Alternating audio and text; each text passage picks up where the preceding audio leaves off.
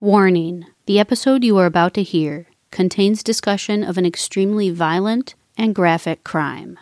This episode will include graphic depictions of heinous acts, including slavery, torture, rape, other forms of sexual assault, dismemberment, and bestiality. Listener discretion is strongly advised.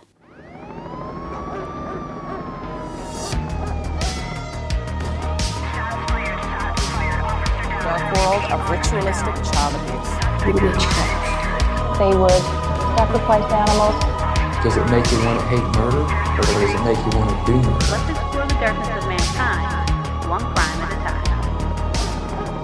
time. Welcome back to Rogue Darkness, the podcast that uncovers how the misinterpretations and misinformation surrounding witchcraft, the occult, and other beliefs have led many to do unthinkable crimes. From ritualistic killings and the demons that live in all of us, to exploration of the macabre and delving deep into the unknown. Let's explore the darkness of mankind, one crime at a time. I'm your host of The Grim and Gruesome, Raven. Let's go rogue and get right into today's chilling crime the horrifying enslavement, torture, and murder of two innocent victims carried out by a demented cult referred to as the Yahweh Cult. In August of 1985, in the rural farming town of Rulo, Nebraska, two bodies were reportedly discovered on an 80 acre farm that had been associated with the white supremacist Christian identity movement. When investigated, it was determined that one of the bodies belonged to a five year old boy named Luke Stice, while the other was reported to be that of a local man named James Thimm, age 26 at the time of his death. It was reported that evidence found at the scene suggested that both victims had been brutally tortured before they were killed, which would soon be unearthed as brought on by a man who wanted to assert his authority. But let's go back to the very beginning. In the 1980s, many farmers faced one of the worst farm crises to hit since the Great Depression. While production moved faster than the demand for product, leading the prices of goods, along with the farmers who produce the goods, profits to fall. Faced with the devastation of bankruptcy, foreclosures, and unrelenting poverty, many farmers and their families turned to religion to aid in their troubled situations. One man would quickly rise to the occasion and take many people's desperation and longing for help, and he would turn it into one of the darkest and most horrifying cults the world has ever seen. That man was named Michael Ryan. Born on August 3, 1948, Michael Wayne Ryan would grow up to become a feared and sadistic cult leader. Not much is recorded about his childhood or what may have influenced Ryan in his younger years, but we'll soon see how his misguidance by the notorious white supremacist James Wickstrom who was a founding member of the Posse Comitatus, an anti Semitic, anti government, and anti tax group, would soon mold Ryan into a cold, callous, and evil leader himself. As a high school dropout, Ryan worked several manual labor jobs and then became a truck driver to make a bit more money so he could help support his wife and children. Ryan reportedly worked as a truck driver until he suffered a bad back injury that unfortunately ended his driving career. This led him to frequently rely on the soothing effects of marijuana, but he still found himself searching for something to give him the strength to keep on going. This is where the detrimental teachings of James Wickstrom came into effect, changing the life of Ryan and ultimately ending the lives of two innocent souls. It was through Wickstrom where Michael Ryan became familiar with the Christian identity movement. Wickstrom would teach Ryan the basic tenets that the movement abided by, which included looking to the ancient Hebrew God, Yahweh, for direction and guidance, despite the movement being anti Semitic. Ryan quickly became Wickstrom's main man in a sense, being one of his main recruiters, spreading their evil and delusional propaganda. While attending one of Wickstrom's rallies, Michael Ryan then met a man named Rick Stice. Rick and his wife Sandra owned an 80 acre pig farm in Rulo, Nebraska. When Sandra became ill with Hodgkin's disease, the family began looking to faith healers for help. Rick and Sandra, being regular attendees to Wickstrom's Bible studies, reached out to him and Ryan for guidance as they were desperate for help. Rick soon became a member of Michael Ryan's local group in Nebraska, and together, they quickly brought in new recruits, one of which was a 23 year old Mennonite named James Thimm. We can begin to see how many people turned to the movement out of desperation and seeking guidance based on their current situations, and that they more than likely had no idea what would soon become of this horrendous group. Since many locals, just as Rick and Sandra, were seeking a savior and spiritual guidance, Michael Ryan used that to his advantage and persuaded many to follow him through his teachings of what he claimed to be the direct word of Yahweh. By taking what he learned from James Wickstrom and molding that into his own local group, he quickly rose to power. Just like Wickstrom, Ryan's teachings included many extremisms, including white supremacy propaganda, the spreading of anti Semitism, and an immense loathing and distrust of authority, including the government. They focused on a belief that the War of Armageddon was soon going to occur and used that fear to recruit others. Although his beliefs were extreme, given their current situation, many fell victim to his words and essentially became brainwashed by his teachings. By spreading fear, he also spread misinformation and turned his trusting followers into brainwashed sheep. Because he believed the government had continually wronged him and his followers, Michael Ryan and his growing cult would carry out burglaries during the night over a course of several months to resell the stolen items for a profit or to keep items to stock up for their perceived doomsday. With an immense fear of the coming of the end of the world, the cult began to accumulate weapons and supplies they believed would be needed for the Battle of Armageddon.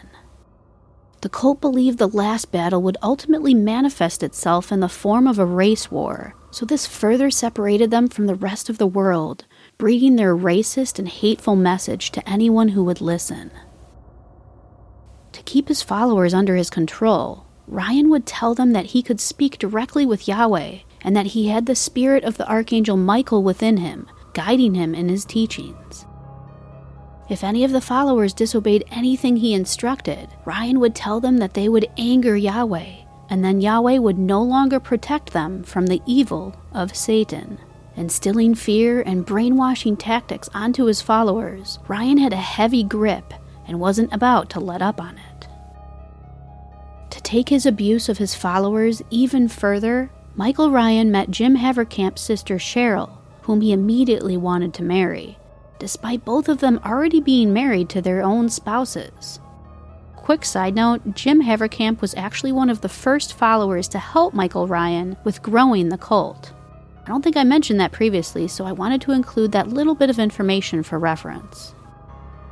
To get what he wanted, Ryan told Cheryl that if she didn't leave her husband Lester, that it would go against what Yahweh wanted, and that her husband and children would be punished by Yahweh and they would perish in a horrible accident. Being filled with dread and fear, Cheryl took her five children and moved in with Ryan and his current wife and kids, not even telling Lester where or why they were leaving. Ryan continually told her that Lester was on Satan's side, further moving her mentally away from her true family. The saddest part is that Lester, Cheryl's husband, not knowing where his wife and kids were, spent years posting flyers and hiring private investigators to try and find them, but to no avail. So now let's fast forward to June 1984. At this time, Ryan had married Cheryl, so now he had two wives and numerous children between the two wives. They, along with the Haverkamp family and James Thimm, all moved on to the 80 acre farm that Rick and his family owned in Rulo, Nebraska. This would soon turn into their commune and the unfortunate place of death for James Thimm and Rick's five year old son, Luke. Living in just two small trailers on the huge lot of land, there came a time where Ryan claimed that Yahweh told him to remarry, which caused him to have a total of five wives. You would have hoped that the mixture of brainwashing with adultery and molestation would have caused the followers to turn away from Michael Ryan, but unfortunately that never happened, and it just continued to get worse.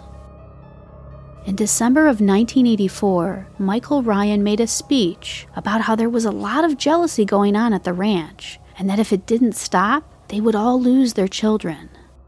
What this meant is up for speculation, but we can only imagine what would have happened to those poor children if Ryan deemed a wrong decision had been made. Michael Ryan told the members that they could choose to leave if they wanted to, or that they could choose to stay. Staying meant they were to remain in the cult forever, and that there would be no option to leave after that. But if they attempted to leave, they would be hunted down and killed. Ryan instilled in them that leaving the commune meant that they were doomed to hell. It wasn't until the early months of 1985 where doubt amongst the members began to rise. James Thimm, Rick Stice, and reportedly even Luke Stice all had their doubts about Ryan's teachings. Although five year old Luke never verbally stated any doubt, Ryan apparently claimed that he could read his followers' thoughts, and that both him and Yahweh were not pleased by the doubt, and that those doubting him were deemed to be punished. James and Rick were quickly demoted to slave status, while Luke was demoted to dog. Rick and James were given less desirable work to do from then on out, always put on guard duty, taking care of the livestock on the farm, and cleaning up all the dishes. He also forced the men to exercise for long hours at a time, to the point where they were so exhausted, more than anyone should ever have to endure. Ryan reportedly threatened to cut off Rick's penis and threatened to skin James alive, and he also threatened to burn them alive if they didn't abide by what he commanded. And in case you were wondering, Michael Ryan showed no leniency or mercy to young Luke. According to court documents, Luke was called dog, a mongrel, and even dog shit. Luke was spat on, shot in the arm, had Ryan's cigarette ashes put out in his mouth, and at one point, Ryan even wrapped a whip around his little neck, lifting him off of the ground, while yelling at him, This is the mongrel, this is the seed of Satan. Luke reportedly was made to eat all his meals off of the floor, while his father Rick was forced to paint the presumed mark of the beast, 666, on his son's back. Members would also reportedly take Luke outside when it was freezing cold out, make him undress down to his underwear, and then would roll him around in the snow. They would also be repeatedly drenching him with ice water and then force him to stay outside in the cold. Honestly, everybody, this is really hard to read because this little boy was only five years old. Five years old. That's just a year older than my own daughter. My heart breaks for this poor little boy. All the followers are at fault for this. Anyone who stood by and allowed the horrific acts to happen to their own members are at fault. This is such a horrifying case, so please be warned, it's going to get much worse. By March, Ryan claimed that Yahweh had communicated with him that James, Rick, and Luke were still having negative thoughts about Ryan and his movement, and that they needed to be punished further. It was reported that Ryan claimed that Yahweh told him that James needed to sodomize Rick in front of the group and that he needed to make Rick hurt. Afraid of the potential repercussions if he refused, James did as he was told. As if that wasn't horrific enough, Ryan even stated that Yahweh now demanded Rick to perform oral sex on his young son Luke and that Luke had to do the same to his father, all while in front of the group. Both Rick and Luke unfortunately obeyed the commands out of fear. On the heartbreaking date of March 25, 1985, Ryan reportedly got angry with Luke and proceeded to pick up the small boy and then repeatedly slammed his head into a cabinet three times. On the third hit, Luke was knocked unconscious and was reported to have died later that evening. Rick and James were forced to dig a shallow grave and bury Luke within it. They were reportedly not allowed to mark the grave per Ryan's command. Few days after Luke's tragic murder, Rick Stice was then forced to have sex with the goat that was on the farm. This act of forced bestiality reportedly happened on three separate occasions. At one point, Michael Ryan and one of his five wives, Lisa, left the farm to go on their honeymoon. In his absence, Ryan appointed his own son Dennis, along with Timothy Haverkamp, in charge of the farm while he was away. Rick Stice took the opportunity to escape, leaving his two other sons, who were only seven and nine at the time, at the farm. He wasn't gone long, though, due to his obsessive thoughts of eternal damnation that Ryan had ingrained in his head. Upon his return to the farm, Rick was abruptly chained to the porch of one of the on site trailers. Alongside him, James Thimm was also chained, an apparent message that they were never going to have the opportunity to escape again. On April 4th of 1985, Rick was unchained in order for him to go into town to cash his social security check. For some reason, no one accompanied him, and he took this opportunity to try and escape once more. It was then that Rick went into hiding. When Michael Ryan realized that Rick officially escaped out of his grip, he turned to James and decided to take his anger out on him. One pastime on the farm that became a usual occurrence that Ryan promoted was having the members smoke some pot and then go practice shooting their guns on site. On one such occasion, Ryan's son Dennis ended up shooting James Thimm in the face. The shot was not fatal, but to add insult to the injury, James was prohibited from going to the hospital to have the wound treated. When being shot in the face and denied medical aid wasn't enough to fulfill Ryan's sick, sadistic game, the cult proceeded to torture James in horrific ways. James was chained to the porch of the trailer at almost all hours of the day for every day. He was given minimal food on sparse occasions and it was reported that he was only allowed to eat small birds that the group had shot. Just like Rick had been punished prior to his escape, James too was forced to have sex with the goat while in front of the whole group. On April 17, 1985, the cult had reportedly cooked a wild turkey, but the meat ended up being extremely dry. Ryan then accused James of poisoning the turkey, and after his accusations, he forced James to eat the meat, but when James didn't get sick from it, Ryan was once again enraged. Michael Ryan believed he had to teach James a lesson, and by that, he forced James to have sex with the goat in front of everyone, once again. After the excruciatingly mortifying act of humiliation was carried out once again, James was taken to an old barn on the farm that had previously been used to confine pigs. James was then chained up within the barn for the night. While chained, without any way to protect himself. Different men within the cult, including Michael Ryan, his son Dennis Ryan, Timothy Haverkamp, Jim Haverkamp, and John Andreas, all took turns violently beating James. The next day, on April 18th, Ryan told John Andreas to take James a bowl of granola to feed him. All the while, Ryan had reportedly been telling the other men in the group that Yahweh would be pleased if James would survive four to five days of being tortured. When the men were all done eating and were ready to carry out their heinous acts, they went to the barn where James was confined. They then forced James to strip naked and ordered him to bend over a farrowing crate, which is a small pen where pigs are confined to deliver and nurse their piglets. Michael Ryan told James that he had not done a good enough job having sex with the goat the night prior, and therefore Ryan would now be raping him, but with the handle of a shovel. To make it more torturous, it was reported that all five men within the cult took turns savagely molesting James with the handle of the shovel. It was reported that Ryan instructed the men that Yahweh wanted the handle to be inserted between 8 to 10 inches into James. All the while, James was writhing and screaming in agony. To quiet the screaming, Ryan proceeded to kick James in the head and then taped his mouth shut. The men decided to take a short break from their abuse, and at that time, Ryan then forced a half conscious James to sign over his car title to fellow cult member Timothy Haverkamp, whose birthday was apparently that same day, and that was going to be his birthday present. Their little meal break didn't last long, though, and soon the men were back at it, torturing poor James and showing him no mercy.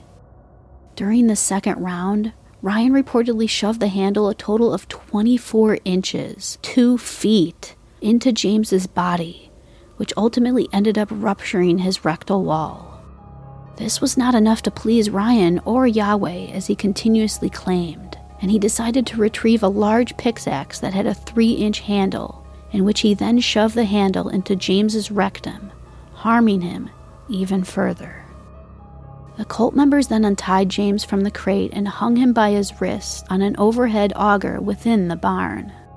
The five men there then proceeded to give James 15 lashes each on his back with a leather whip. It has been reported that the whole time he was being brutally whipped, James was crying out to his God for mercy and comfort, pleading, I'm so sorry, Yahweh. Please forgive me for what I've done. Please stop this, Yahweh. Please. After he had suffered through 75 painful lashes, James was then untied and given a sleeping bag to lie in within the barn.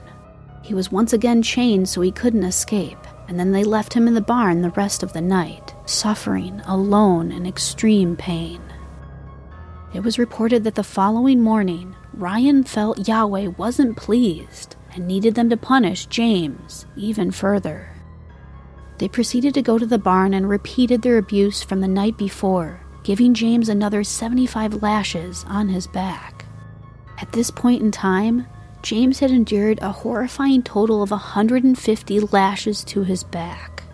He was untied, and the men then forced him to lie down on his back, which alone would have caused severe agony. While on his back, they then tied James to a pipe, where he then received 15 more lashes from each man, this time to his front side, covering his entire chest and stomach. After being exposed to so much excruciating pain as he had, and with so much energy drained from his body, James couldn't even cry out anymore. He only moaned when he was hit with the whip. Not hearing screams, though, apparently displeased Michael Ryan, who then scolded James, telling him to shut up and that it was only going to get worse. Michael Ryan proceeded to take James's left hand and tied it palm up on a block of wood. He then took a pistol and shot one of James's fingertips off. The other men there were reportedly crying at this point and didn't want to continue the torture, but they were too afraid of what would happen to them if they were to stop. Each man then took a turn, shooting the rest of James's fingers and thumb off with the pistol. Ryan reportedly told the men that Yahweh demanded that James be dead by the afternoon that same day. When the men all returned to the barn that afternoon, Michael Ryan proceeded to kick James's arm to which it immediately broke from the force. Ryan then told James he was going to skin him alive. Using a razor blade, Ryan began by making an incision into James' leg. Then, he took a pair of pliers and began pulling strips of skin off of his leg, reportedly all the while showing the skin to James, as if mocking him. Dennis, Ryan's son, was reportedly told to break James's leg. Dennis took a 2x4 piece of wood and began hitting James repeatedly until his leg broke. Ryan then told Dennis that there was an easier way to break a leg. He placed James' other leg onto a block of wood within the barn and then instructed another member, Timothy, to hit it with the 2x4. When Timothy hit James's leg, it immediately cracked in two from the brute force. Ryan then stepped on top of James's chest and began to stomp on him repeatedly, ultimately crushing his ribs and killing him. After seeing that James had died, Ryan ordered another member, Jim, to go get a sleeping bag. They then placed James, along with the clothes he had been wearing the day prior to his torture, into the sleeping bag, and then took his body out into the field. They then started to dig his grave. Once the grave was dug to Ryan's satisfaction, they placed James's body into the grave. Michael Ryan still had one last demand, though. Timothy was ordered to shoot James in the head. It would be one last act of dominance over James. Even after James' horrific torture and death, Michael Ryan still wanted to feel in control. June 25th, 1985. This was the date when everything would come undone. The atrocities that occurred on the pig farm in Rulo, Nebraska would soon be uncovered, and Michael Ryan and his confidants would soon be brought to justice for the crimes they had committed. It just so happened that two of the cult members, Jim Haverkamp and John Andreas, had been arrested in Kansas for stealing farm machinery and getting caught. Fortunately, when they were caught and brought in for questioning, they began telling the authorities about what had happened at the farm under Ryan's command. Word got around, and when Rick Stice heard about Jim and John talking to the police, he too went in and told them his experience. The FBI, ATF, Nebraska State Patrol, and the local county police department all went to the farm to search for the bodies of James Thimm and Luke Stice. When thoroughly searching the grounds, they quickly found James on the second day of searching. Upon their discovery, all male members within the cult were arrested. Michael Ryan and his son Dennis, as well as Timothy Haverkamp, were all charged with first degree murder based on the crime scene findings. An autopsy was then performed on James's body, and it unearthed the horrific abuse he suffered prior to his death. Michael and Dennis Ryan went on trial in March of 1986, and at that time, Timothy had already pleaded guilty to a lesser sentence of second degree murder. When asked by authorities why he had participated in the torture and ultimate murder of James Thimm, Dennis Ryan said, because that's what Yahweh wanted. A clear indication of the immense brainwashing the cult members faced while Michael Ryan was in control. Michael and Dennis Ryan were both tried and found guilty. Michael Ryan of first degree murder, and Dennis of second degree murder. Michael Ryan was sentenced to death in October of 1986, while Dennis Ryan was given a life sentence but was ultimately released in 1997 after being in prison for just 12 years. Jim Haverkamp and John Andreas both pleaded guilty to assault charges and were then sentenced to 26 years in prison, but both were released in 1998. Timothy Haverkamp was sentenced to 10 years to life in prison, but he too was released from prison in 2009. The cult leader Michael Ryan lived out his sentence in prison until May 24, 2015, when he died while incarcerated at the age of 66, reportedly from cancer. It was reported that Ryan wholeheartedly believed, up until his very last breath, that the horrific crimes he had committed against James Thimm, Luke Stice, and anyone else he had harmed while in control were all in the name of his God, Yahweh. So that was the heartbreaking, angering, and forever disturbing case of the Yahweh cult and how Michael Ryan and his members enslaved, tortured, and ultimately murdered James Thimm and Luke Stice. I know this was a rough one, but please let me know your thoughts on this case, and if you have any questions or suggestions, feel free to contact me at roguedarknesspod at gmail.com. You can also reach me directly on Instagram or Twitter at rogue underscore darkness. I'm honestly always interested in hearing your thoughts or feedback on my cases, as well as hear any suggestions you may have for future ones you'd like me to discuss. All the links to the articles referenced in this episode, as well as my socials and contact information, are all down below for your reference. If you like what you hear on Rogue Darkness, please consider sharing this podcast with your family and friends on social media, and also by leaving a rating and review on Apple iTunes or wherever else you can leave a review. It's definitely the best way to help the show get more noticed. And as I've mentioned, I do have a Ko-fi page set up, so if you ever want to check it out or to submit a donation to help the show keep growing, the link is down below in the description. Any support on there is always greatly appreciated, but it's never expected. And with that said, that concludes this week's episode of Rogue Darkness. The darkness is all around us, and I can confidently say that reality truly is more terrifying than fiction. Until next time.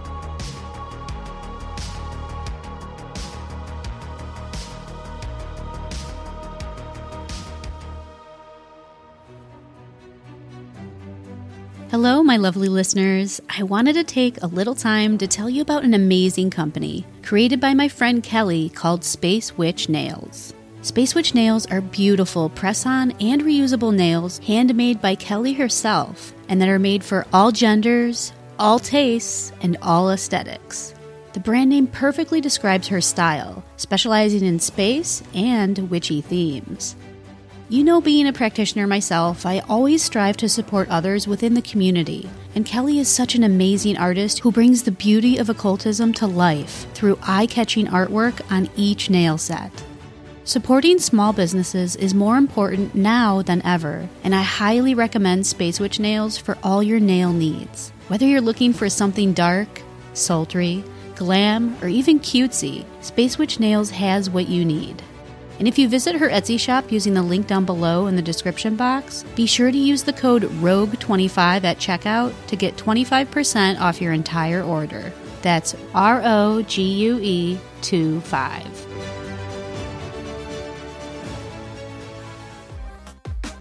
Hello, this is Lafayette. And I'm Carlos. From Nerds Talking the Podcast. That's right. Where we talk about everything from UFOs, Yep. comic books, I like movies, Uh-huh. streaming services, conspiracy theories, ghosts, video games, Yeah. and more. Kick ass. All on Nerds Talking the Podcast. You can find us every Friday with new episodes on all digital platforms where you find your favorite podcast, Nerds Talking, the podcast. Now back to the show.